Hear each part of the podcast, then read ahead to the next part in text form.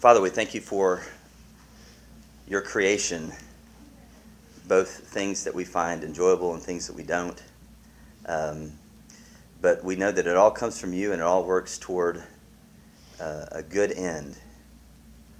We thank you for um, your word, most importantly, what it tells us of Christ and what he's done for us on the cross, how you are calling us to yourself to be a people marked by difference and um, marked by the image of Christ um, made new and, and continuing to grow, um, as your word says, as, as dawn breaking into the day. We pray that we continue to break into the day, that we shed the, the, the trappings of um, our sin and our and our fallenness, and that you continue to grow us by your Spirit into the image of Christ to be real humanity as you've created us to be. Help us to appreciate this morning what you what you did in time and space in Israel and the laws that you gave and how that points to a greater reality. Pray that you would give us wisdom and discernment as we look over um, another aspect of the book of the covenant this morning. In Christ's name, amen. We are looking at Exodus 22, 1 through 15.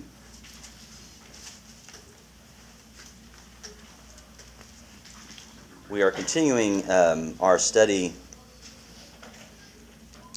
through the Book of the Covenant, which is that section of laws given to Moses.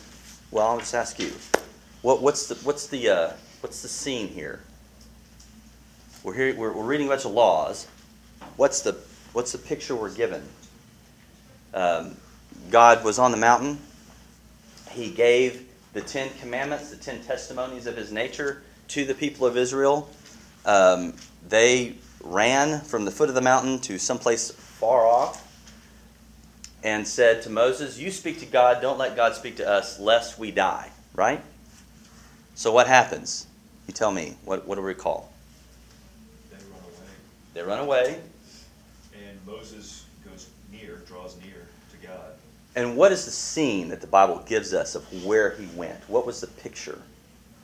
What, what was going on in the in the, in the darkness? Moses goes into the darkness, the cloud and the thunderings and all this kind of stuff going on. He walks into it, they run away from it, and he goes to the mountain to hear from God. And what is he hearing? What is he being given? They see the Ten Commandments, or they hear they see they hear the Ten Commandments. Moses goes in. They don't hear any more from God, but he's getting what we've been going over, right?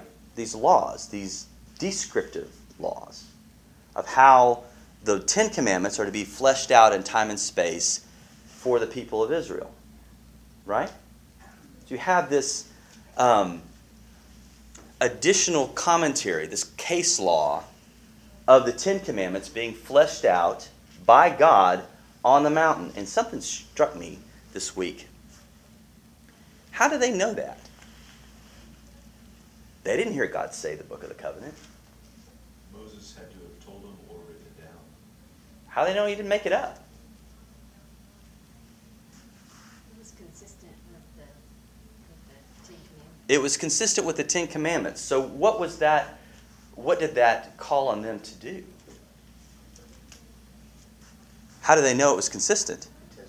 They tested it. How? Against the Word of God. Against what they knew the Word of God said, right? Um, they were good Bereans. They had to be. So, the, the, the whole notion of um, the whole notion of God told me for you to do this just doesn't cut it they had to take what he said, God told me this on the mountain, and compare it to what they remembered and what they heard from God directly from the mountain, and compare it. Is it consistent? Is it, is it true? That's what they had. I mean, that's. So the prescriptive stuff, the eternal, this is the nature of God expressed in you shall know the gods before me, no graven image, don't use the name in vain, um, remember the Sabbath, keep it holy those things, as it reflects the nature of God, they had to take that prescriptive moral code that reflected the nature of God and compare it to the laws that Moses had received on his own in the mountain in the presence of God, so he said. And they found them to be consistent. They found it, and they had to trust based upon what they compared.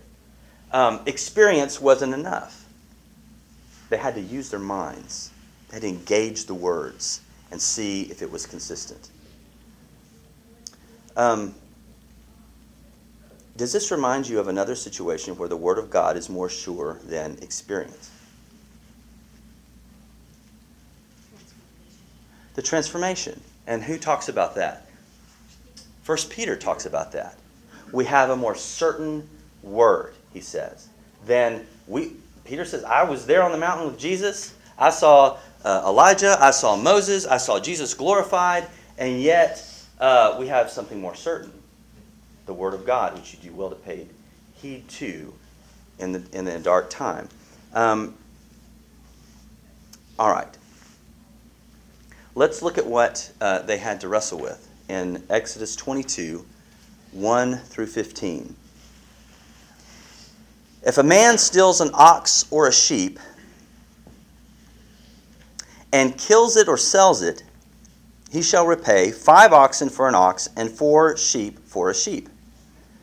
If a thief is found breaking in and is struck so that he dies, there shall be no blood guilt for him. But if the sun has risen on him, there shall be blood guilt for him. He shall surely pay. If he has nothing, then he shall be sold for his theft. If the stolen beast is found alive in his possession, whether it is an ox or a donkey or a sheep, he shall pay double. If a man causes a field or vineyard to be grazed over, or lets his beast loose, and it feeds in another man's field, he shall make restitution from the best in his own field and in his own vineyard. If fire breaks out and catches in thorns, so that the stacked grain, or the standing grain, or the field is consumed, he who started the fire shall make full restitution.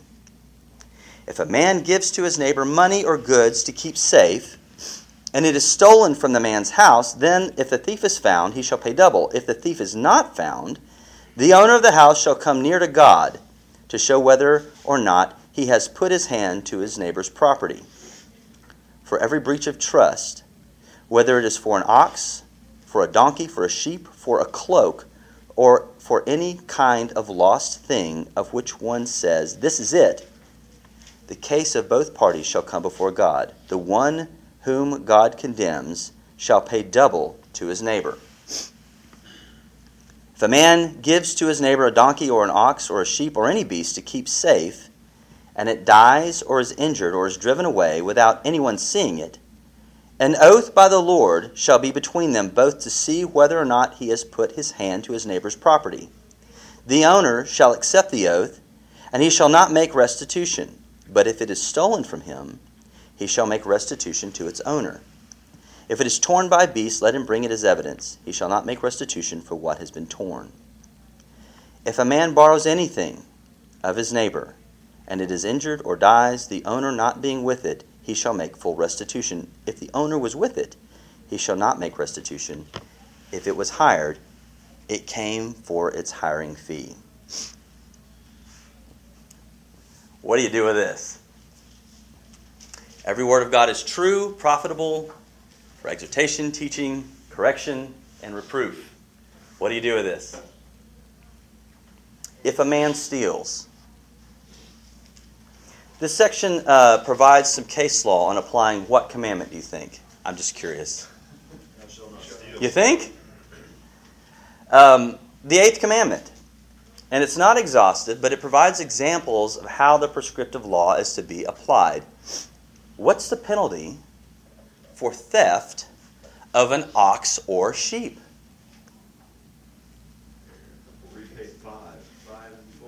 Five and four. Why the difference between ox and sheep? What do you think? Is it because oxen have to train or whatever to like Okay. and sheep just kind of sit there? Kind of sit there and safely graze? Right. Um, There's like more work and time and effort. and more benefit too. Yeah, more work in training them, true, and also more benefit that ox can do a little bit more uh, than sheep. You don't really yoke sheep. Um, Are they making sacrifices at this time? Okay, that's a good point. So these animals are worth more because of the sacrifices Yeah, or future sacrifices. sure. This law is going to is going to carry forward. That's true. There's a sacrifice value. Um, four to five times the value of the animal. Why? Why is it four to five? Why not just repay animal for animal? What? Why such a high cost? If it's animal for animal, then it's like, well, why not try and steal them, and then if I get caught, I'm just paying for it anyways. So it's a deterrent. If I just have to produce another animal, this intentional theft. Well, what do we see by the guy stealing this? What, what do we see evidence of, of why this is a, a, a theft? What is he doing with it? What does it say? If he If he sells it, then he dies. If he sells it or Kills. it, what is involved there? What's the point of that? Why would he do that? If he sells it, what is he getting? If he kills it, what is he doing? Food or possibly selling the meat. Yeah, so it's for his own enrichment off of another's property. That's theft. Paying four or five times the value of the animal, what do you think would be the result of that? Poverty? possibly? Possibly. But it's for the other's benefit. For the other's benefit, It's Would not it. it's not worth it. It's a deterrent. It's a punitive measure. Here we have, for those of you who are keeping up with the jurisprudence elements here, a punitive element, punitive damages are imposed upon the thief. This is a civil and a criminal penalty. Punitive damages. All right.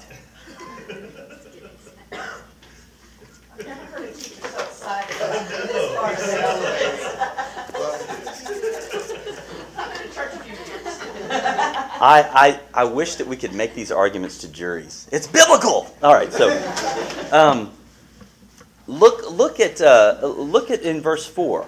What happens if in verse four if the animal is merely found in his possession? Twofold. It's twofold. Why why do you think it's less? Because he hasn't really profited much. There's there's not really a direct profit that he made from the animal. And, and there is some indication that maybe it wasn't his intent to really steal it, steal it, right? Uh, there, there's a, it's a hard issue there. He hasn't, maybe he, he regretted the fact that he stole it uh, and, and just kept it for, you know, whatever. So there's a reduced penalty uh, of, of two times. Um, parallel laws in the, in the region.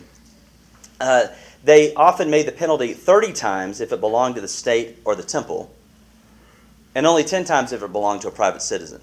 So if the thief could not pay 30 times, now that's punitive, 30 times uh, the value of the animal, if he couldn't pay that, he was put to death. Or 10 times of it. If he couldn't pay it, either way, he was put to death. That's, a, that's the culture around them. Um, so, God's law, more onerous or less onerous than the culture around? Less.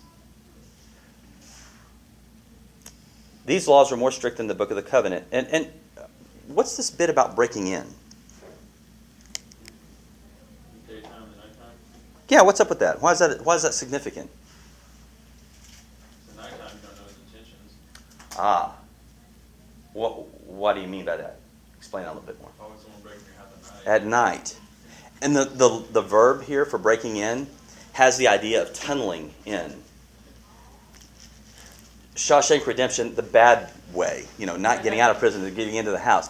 And so the, the idea is if somebody's tunneling into your house at night, they're looking uh, for some serious, I mean, that's a lot of work to go through to, to get into somebody's house. And if you're asleep and you wake up and you startle them, um, there, there's probably danger of loss of life in that situation.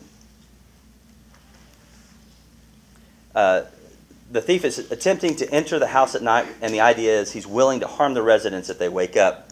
What does this point to? What defense toward a uh, killing another person? What defense does this anticipate? Protecting yourself. Protecting yourself, self defense. It's seen to be a, a justified killing.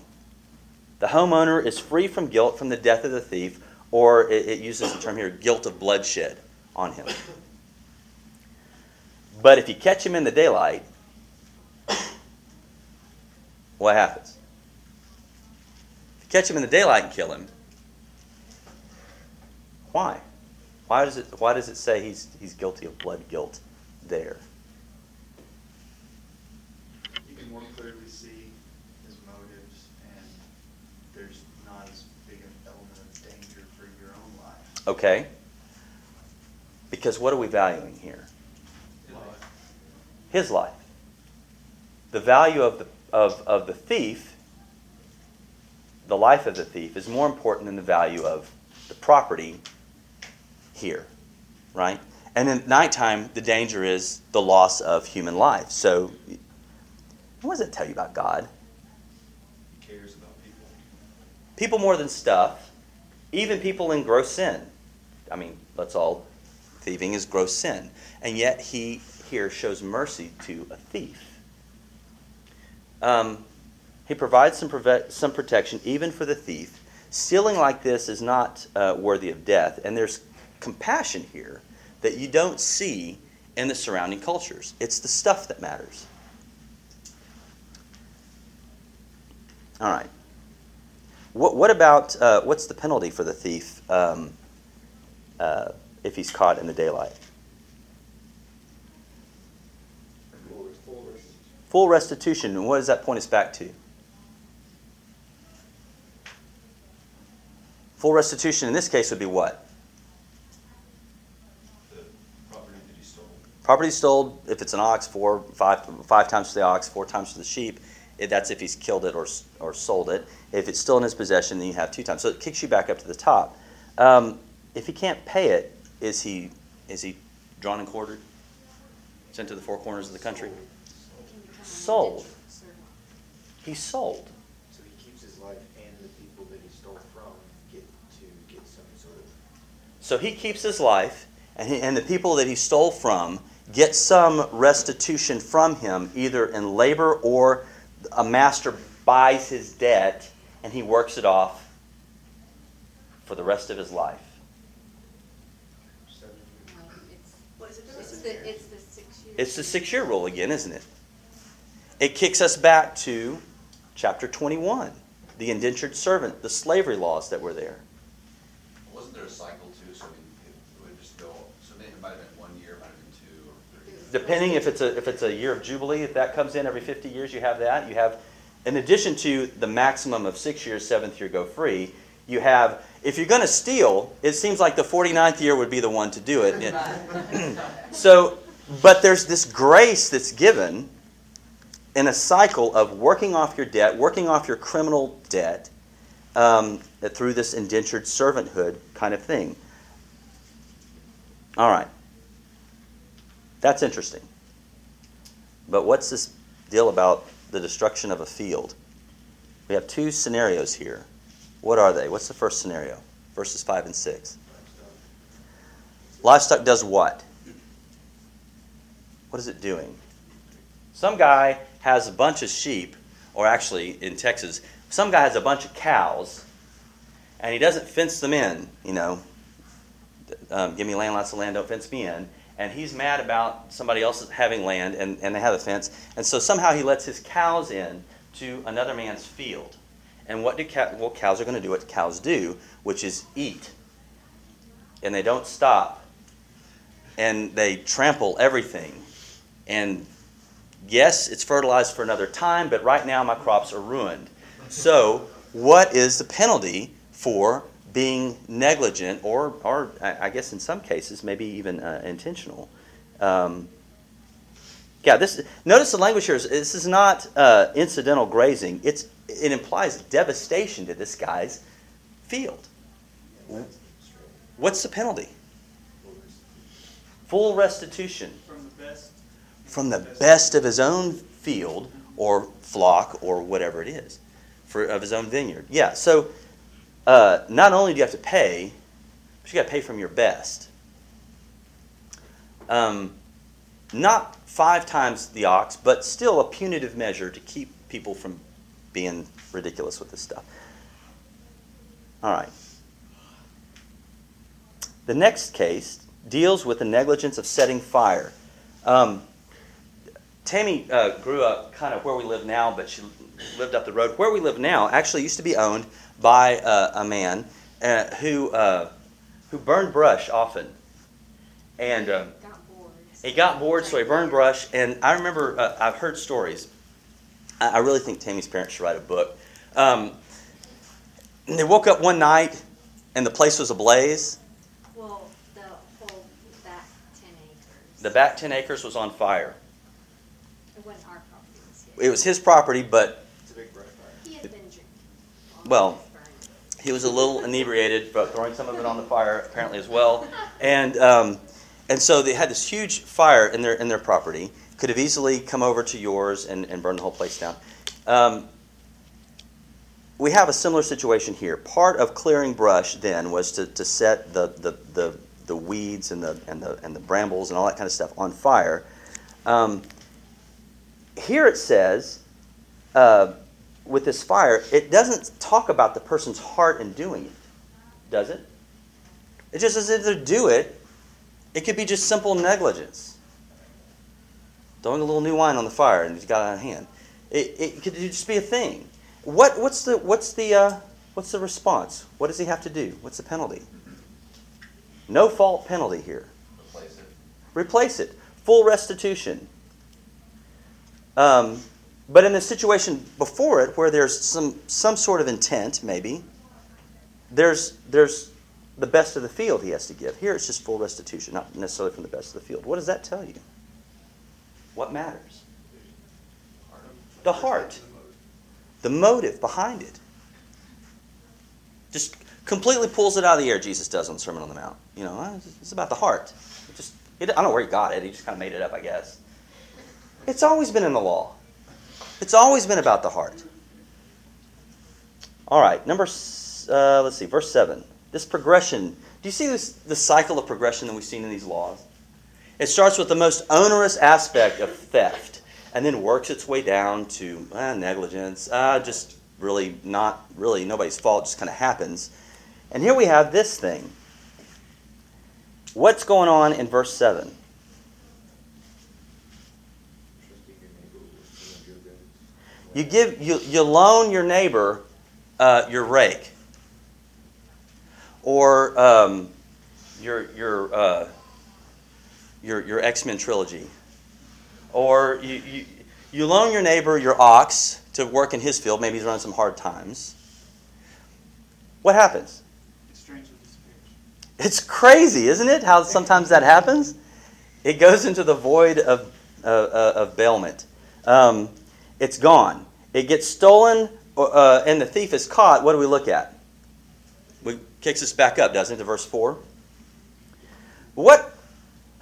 Who becomes in the line of who comes in the line of fire if no thief is caught? The guy who borrowed it. Well, that's strange. Why would that be the case? It. He's the last person to see it. He had possession of it. He should have taken better care of it, right? He might have taken the goods and blamed it on the six fingered man. You, you never know. He's got to be taken to the judges to see if he is the thief. Why is this matter handled by the judges? I mean, it's pretty obvious. I mean, Matter Of course he took it. Change. the matter of the heart. And what are the judges to do? Discern.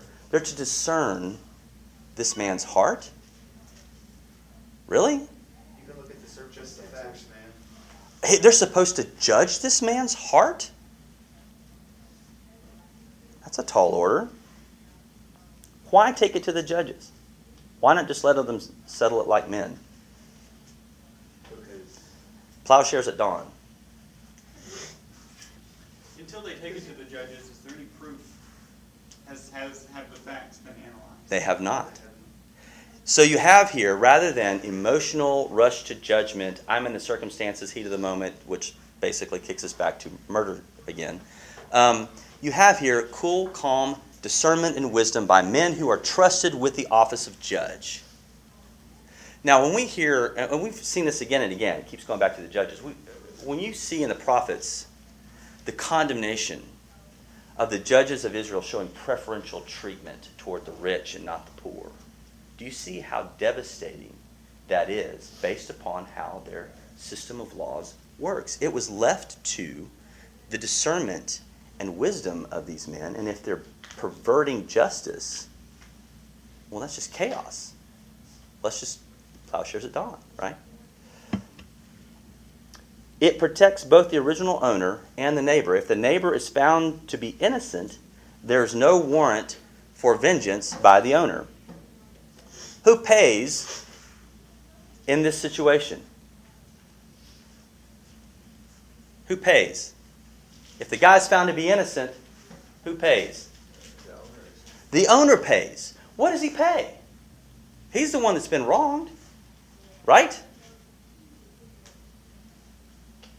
It's a hedge against false accusations. So we have here a punitive measure, loser pays, uh, a punitive measure against uh, violation of the, uh, the, the ninth commandment, right?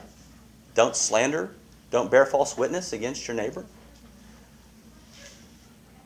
All right, loser pays. Uh, if the neighbor is innocent, he's been falsely accused. Compensation is for the slandering of his good name, which is which is also theft, by the way. What if the animal just dies?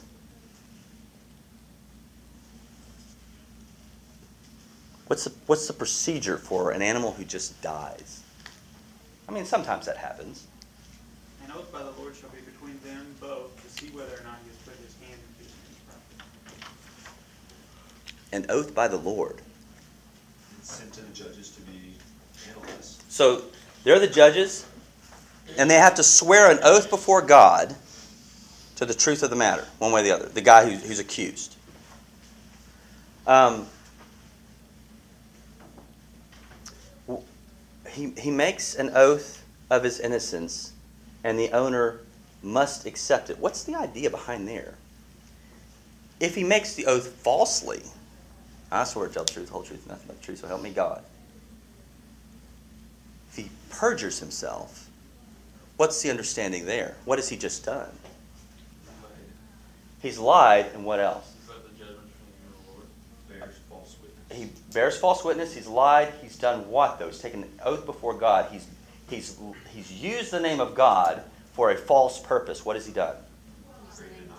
Used the name of the Lord in vain. What's the understanding there? If he does it falsely, who's the judge? God's the judge. Always a good answer. God is the judge. If it's really stolen by a thief and they can't find him, the owner, the neighbor, is responsible for the cost of the animal. Negligence is assumed, but he's not considered a thief. If they catch the thief, the thief pays double. The neighbor just makes good on what was lost. What happens if it's killed uh, by a predator? Some kind of lion takes it. Takes evidence of what? Of the torn animal. There's a, there's a statement in Amos 3. It talks about uh, taking an ear of the, of the lamb or whatever to, to, show, to prove innocence, using that as an example of, um, of evidence uh, in, in the prophet. They, they're supposed to take parts of the animal that were left over from the attack as, as, um, as evidence. Do you think of borrowing your neighbor's rake in terms of the eighth commandment? If you break it or lose it, what should you do if we were to look to verses 14 and 15 as models? By two of them. By two of them. By two of them.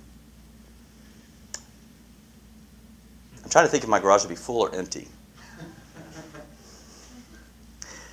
Full compensation is due if the animal is dies or is injured. It, it ensures that the borrower takes care of the property as if it were his own. What if the owner is present?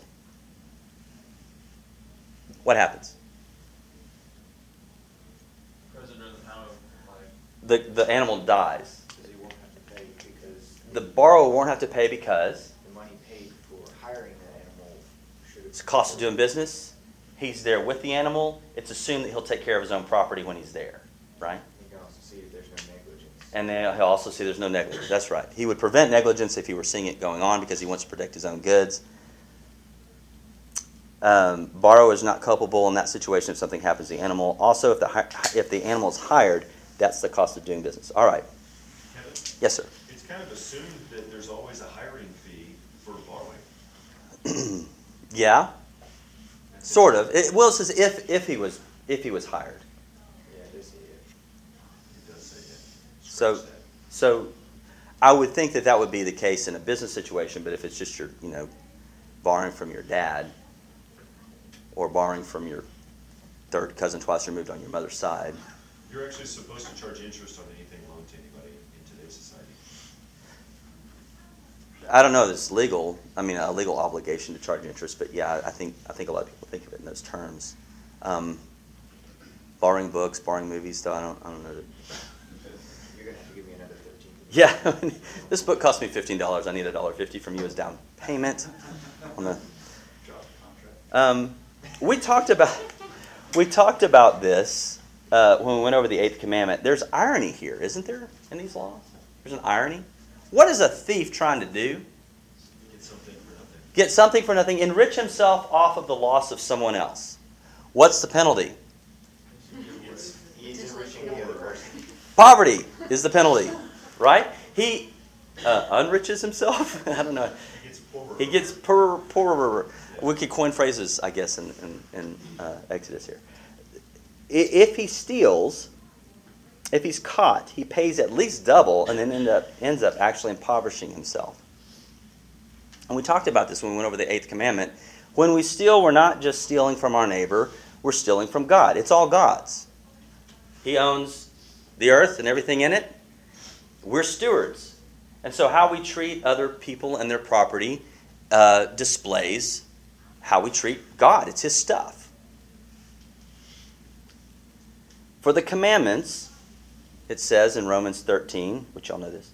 For the commandments, you shall not commit adultery, you shall not murder, you shall not steal, you shall not covet, and any other commandment are summed up in this word. What word is it? Shall love your neighbor as yourself. But you can't do that one without the first one, so it's true, just not the verse. Um, you shall love your neighbor as yourself. It's a hard issue. All of this is a hard issue. And it says, love does no harm to your, to your neighbors. Love does no harm to your neighbor. Defines what love is. Okay. So you can assess your actions. Are my actions going to do harm to my neighbor or going to do good? And what does that call for? Are my actions going to do harm to my neighbor or do good? What is that calling us to do? Discernment, wisdom, informed by Scripture. It's a hard issue. How we treat things we borrow from others also reveals our hearts. Are we different? Are we different? This is a very simple thing. I mean, we get we get murder stuff. I mean, that uh, we get don't steal an ox. But even in borrowing, are we different? Are we distinct? Do we display love for neighbor by taking care of their things, not because we value the stuff, but because we want to serve the person and not mess up their stuff? Are we different? Do we bear his name in vain in this, in this area? Bond servants are to be submissive to their own masters in everything. They are to be well pleasing, not argumentative, not pilfering, but showing all good faith. Why? Why did Paul write this to Timothy, uh, to Titus? So that in everything they may adorn the doctrine of God our Savior. Why not pilfer? Because the gospel's at stake. It's a matter of the heart, and our actions and our um, display of the worth of the other person about how we take care of their stuff adorns or tarnishes our witness to the gospel. The gospel's at stake. It's a heavy burden, isn't it? It points to a larger reality, you know. This take care of something that someone else has entrusted to you. 2 Timothy 2, 1, chapter 1, or I'm sorry, 2 Timothy 1, 14. Paul tells Timothy this By the Holy Spirit who dwells within us, guard the good deposit entrusted to you. By the Holy Spirit who dwells within us, guard the good deposit entrusted to you. We've been given a bailment. We're borrowers. It's long term lease.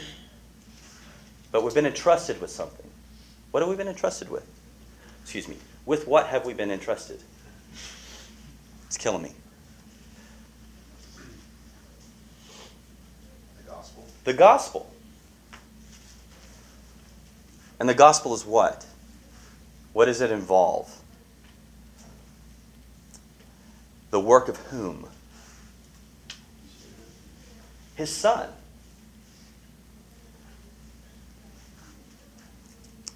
That's a valuable commodity, so to speak. And we've been entrusted with the gospel, both the proclamation of it and to display the effects of it.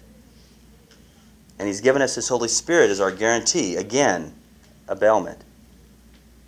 The command to guard another's property as your own points to the trust we've been given of the most precious possession there is. Don't waste or devalue what's been trust, entrusted to us. Isn't that what this points to? Our um, faithfulness in guarding another's property, of preferring one another over ourselves, in even something as basic as borrowing books and movies and those kinds of things, doesn't it point to ultimately the heart that we have to have in entrusting, uh, in having been entrusted with the gospel itself? It affects everything. It permeates everything.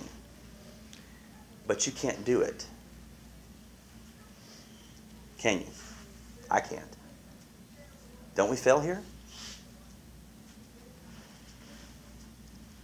So, what's the answer? Steal stuff and move on? What's the answer? If I can't do this, if I can't display the gospel in even the most basic thing of borrowing a movie and not returning it, what's the answer for me? Oh, wretched man that I am. He goes on to say, oh, well, he says this a little ahead, in 2 Timothy 1, verse 12. But I am not ashamed, for I know whom I have believed, and I am convinced that he is able to guard until that day what has been entrusted to me. We fail, we blight the trust. He's there watching over his stuff. He's made atonement for us, even in these basic, silly seeming sins. Try that saying that 10 times. The gospel covers even simple things like, oops, I lost your movie. And yet, those negligence, that act of negligence displays, again, our fallenness, that we don't care about somebody else enough to take care of the stuff we borrow. And yet Christ has even paid for that. One, we should be convicted by it. Number two, we should be thankful that he bore that as well. Any other comments, questions on that? Why would you want this, the thief that broke into your house in the daytime to be your slave? I'd sell him. Yeah. I mean, just practical matter. You think he'd be stealing from you, but you didn't even know. Make him work in the field. There's the house out there. Can't break anything out there. Isn't Israel also that, you know, a foreshadowing of the church? Sure. And how we should be toward each other. Right. Brothers and sisters in Christ. And, and when people do mess up big time against you, forgiving them and giving them a chance to make it right. We don't really have an indentured servanthood thing within the church, though. That's true. That would be that would be an interesting But there's development. Of, of asking for forgiveness. Sure. and What about, giving what about sending, the- but in the, in the case of someone becoming then a slave and you sell them and you, don't churches sometimes ask people to leave, it's not the same as selling them, but it's the same idea of Well, removing the person. That's interesting. Is is excommunication, church discipline in its ultimate form, a form of selling someone over? Uh, Paul used that language actually when he talked about the guy in 1 Corinthians, deliver him over to Satan, that he might be.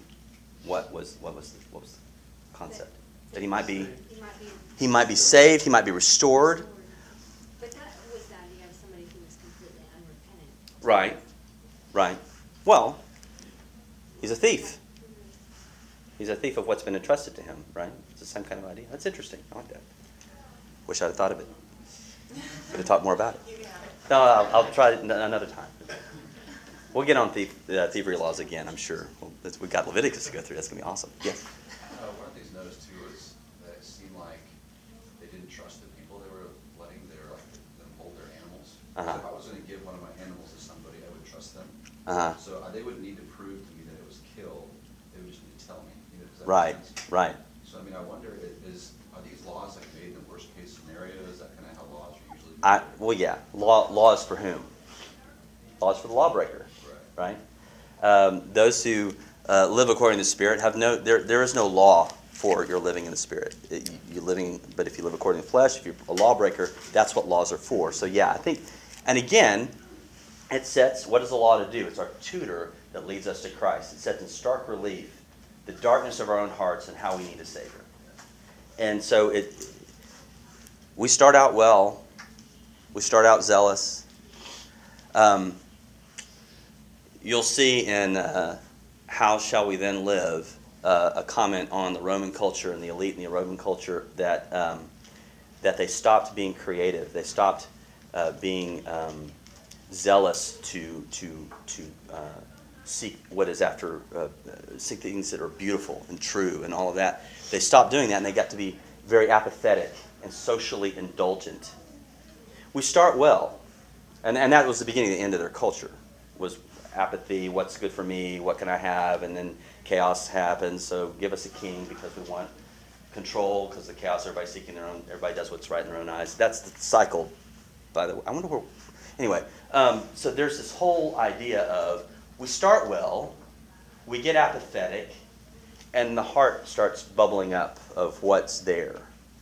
Um, I, I- I start not caring about my neighbor's stuff I'll get I'll make all the promises on the front end to get him to deliver me his stuff, and then after that, you know, I, eh, he's rich anyway, right?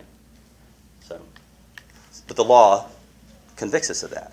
It shows us that. It points that out to us, and that we can't obey ultimately because of the nature of our heart, and we need Christ.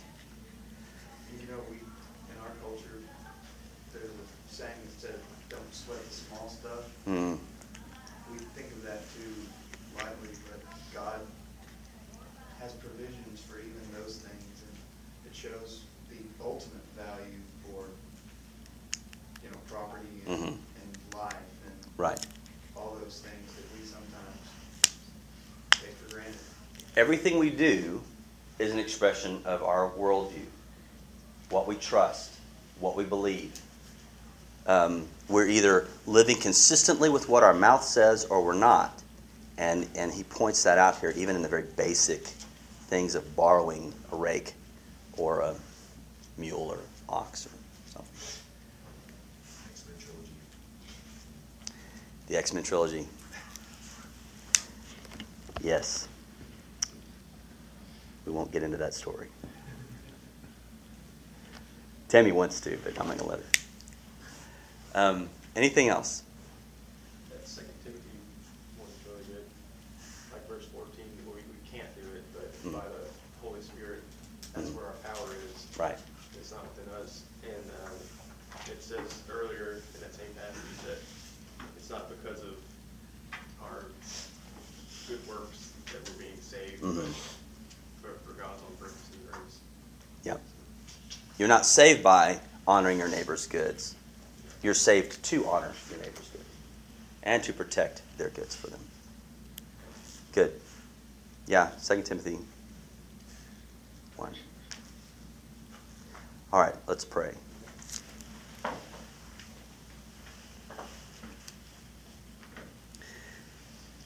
Father, we come away from these discussions uh, on the law, I, I do at least, feeling very heavy and convicted. Um, your law probes those uh, places in our heart where we don't attend to often, full of cobwebs, and shines light in that corner. And, um, and convicts us of the apathy we have toward obeying you, even in the smallest degree. But you're king there too, and we should submit to you there as well. Forgive us when we haven't. Do what only you can do by your Spirit and incline our hearts to love your law in all areas, in all facets, so that we display the goodness of Christ in how we treat our neighbor. That we adorn the gospel and by credibility through our actions with those who don't know you, um, by how we are different in the way we handle our money, the way we handle um, our relationships with our neighbors and their things. The care we take for another displays the care that you've had for us in Christ. And so we pray for hearts that are made willing in the day of your power, even in this area. We pray for the service to come. We pray for Philip that you would give him the words to speak, that he would proclaim your word faithfully again, um, and that we would be willing hearers, and not just hearers, Father, but doers as well. And it's in Christ's name we pray. Amen.